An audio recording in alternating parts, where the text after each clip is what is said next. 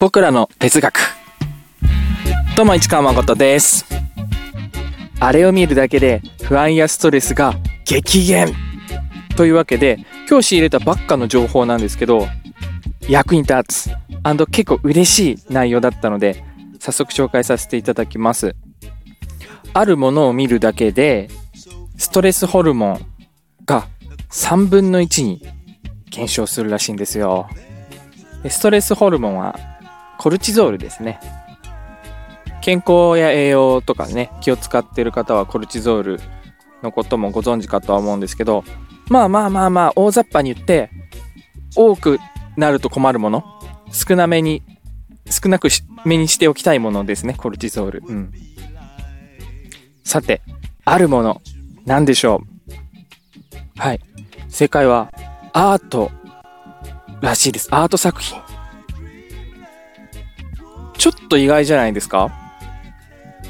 あの動物と触れ合うことでだったりとか自然の中ね、森の中を歩いたりすることで、自然の映像を見ることでストレスが減りますよ。なんていうのは結構有名だとは思うんですけど、アートを見ることで、コルチゾールが激減する。しかも、3分の1。3分の1って相当ですよね。3分の1になるっていう。うん。うん。研究自体は、チェルシーウェストミンスター病院あのググったらイギリスのロンドンにあるみたいですねっていう病院であの行われてた研究であの25年以上にわたってあのアートと健康分野の関わりについて調べてる病院らしいんですよね。うん。まあアートって一言で言ってもね結構大きいからどこまでどこからどこまでのものなんだろうかっていうのは気になるとこなんですがこの病院の実験研究では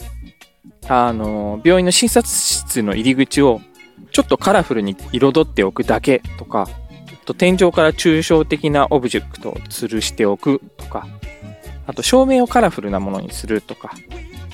あとは液晶パネルの中に綺麗な花の映像を流すとか、結構ハードル低めな気はしますね。うん。あの、いろんなことで試してみたいなんですけど、まあ、なんでその美術全般っていう風に捉えていいのかなと僕は思いました。で、あの、実際にストレスホルモンのコルチゾールの分泌量の計測も行われてるんですけど、あの、それだけじゃなく主観的な不安感だったり辛い気持ちとかもあの改善されるようになったらしいんでやるじゃんアート。やるじゃん。ちょっといいニュースですよねで僕はアーティストの友達結構たくさんいるんですけど、どうしてもね、あのー、みんな言うのが、自分が作ってるのは衣食住に関わるものじゃないと。食べ物を作ってるわけでもないし、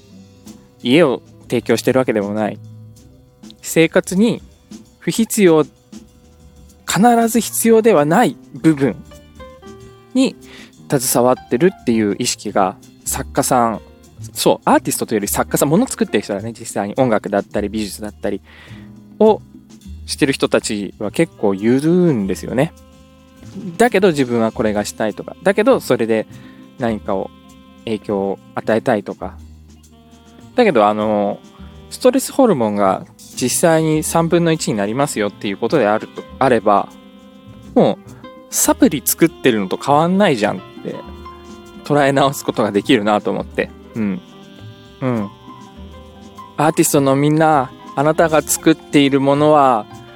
僕らのお腹を満たす代わり、満たさないかもしれないけれども、コルチゾール対策サプリ作ってるのと一緒やで。っていうね。嬉しい内容というのはそういうことでした。でね、あのー、ここで話を終わらせてもいいんですが、ストレスはそもそも悪なのかっていう部分については皆さん考えたことありますかね？あのね、意外にストレスはそもそも必要なもの必要だからあるっていう、うん、部分があって、そそれを知識として持っていることはすごく重要だなと僕は思っているので、軽く紹介させていただきます。なんで軽くかというと、あの、実際に本読んでもらった方が早いからって思ってて。うん。2015年に出版された本なんで、結構僕自身が読んだのは前、ちょっと前になっちゃうんですけど、何年か前になっちゃうんだけど、スタンフォードのストレストレスを力に変える教科書。スタンフォードのストレスを力に変える教科書っていう本がめちゃめちゃいいんですよ。いいというか、みんなに読んでほしいなーっていう、うん、本です。まあ、タイトルの通りにスタンフォード大学で研究しているケリー・マクゴニガルという方の書いた本なんですけど、うーん、ようやく、よう、ようやくじゃないな。なんだろう。一言、一言でどういうことが書いてあるかって言ってしまうと、ストレスは役に立つ。ストレスは役に立つ。と思えば、その通りになる。っていうことが書いてある本なんですよ。えなんでそうなのっていう部分から実際にそういう風にするためのテクニックが書いてある感じかな。うん。そもそもストレスがある方がパフォーマンスや生産性が向上したり、まあ、健康や活力が向上したり、学習や成長に役立つ。ですよ、ストレスが。ありすぎたら困るっていうのはもちろん皆さんご存知だと思うんですけど、っていうことは、ストレス利用すべきものだよね。利用すべし。うん。えー、そうなんだっていうところを、あのー、まあ僕はノート取ってるからそれを読み上げてもいいんだけれども、まあ、あの、この番組ではね、ストレスは悪いだけじゃないんだよ。役に立つんだよっていうことだけお伝えしておきます。あの、詳しい内容はぜひ読んでみてください。もしかしたら YouTube とかにね、あの予約本の予約チャンネルとかに有名な本だから出てるかもしれない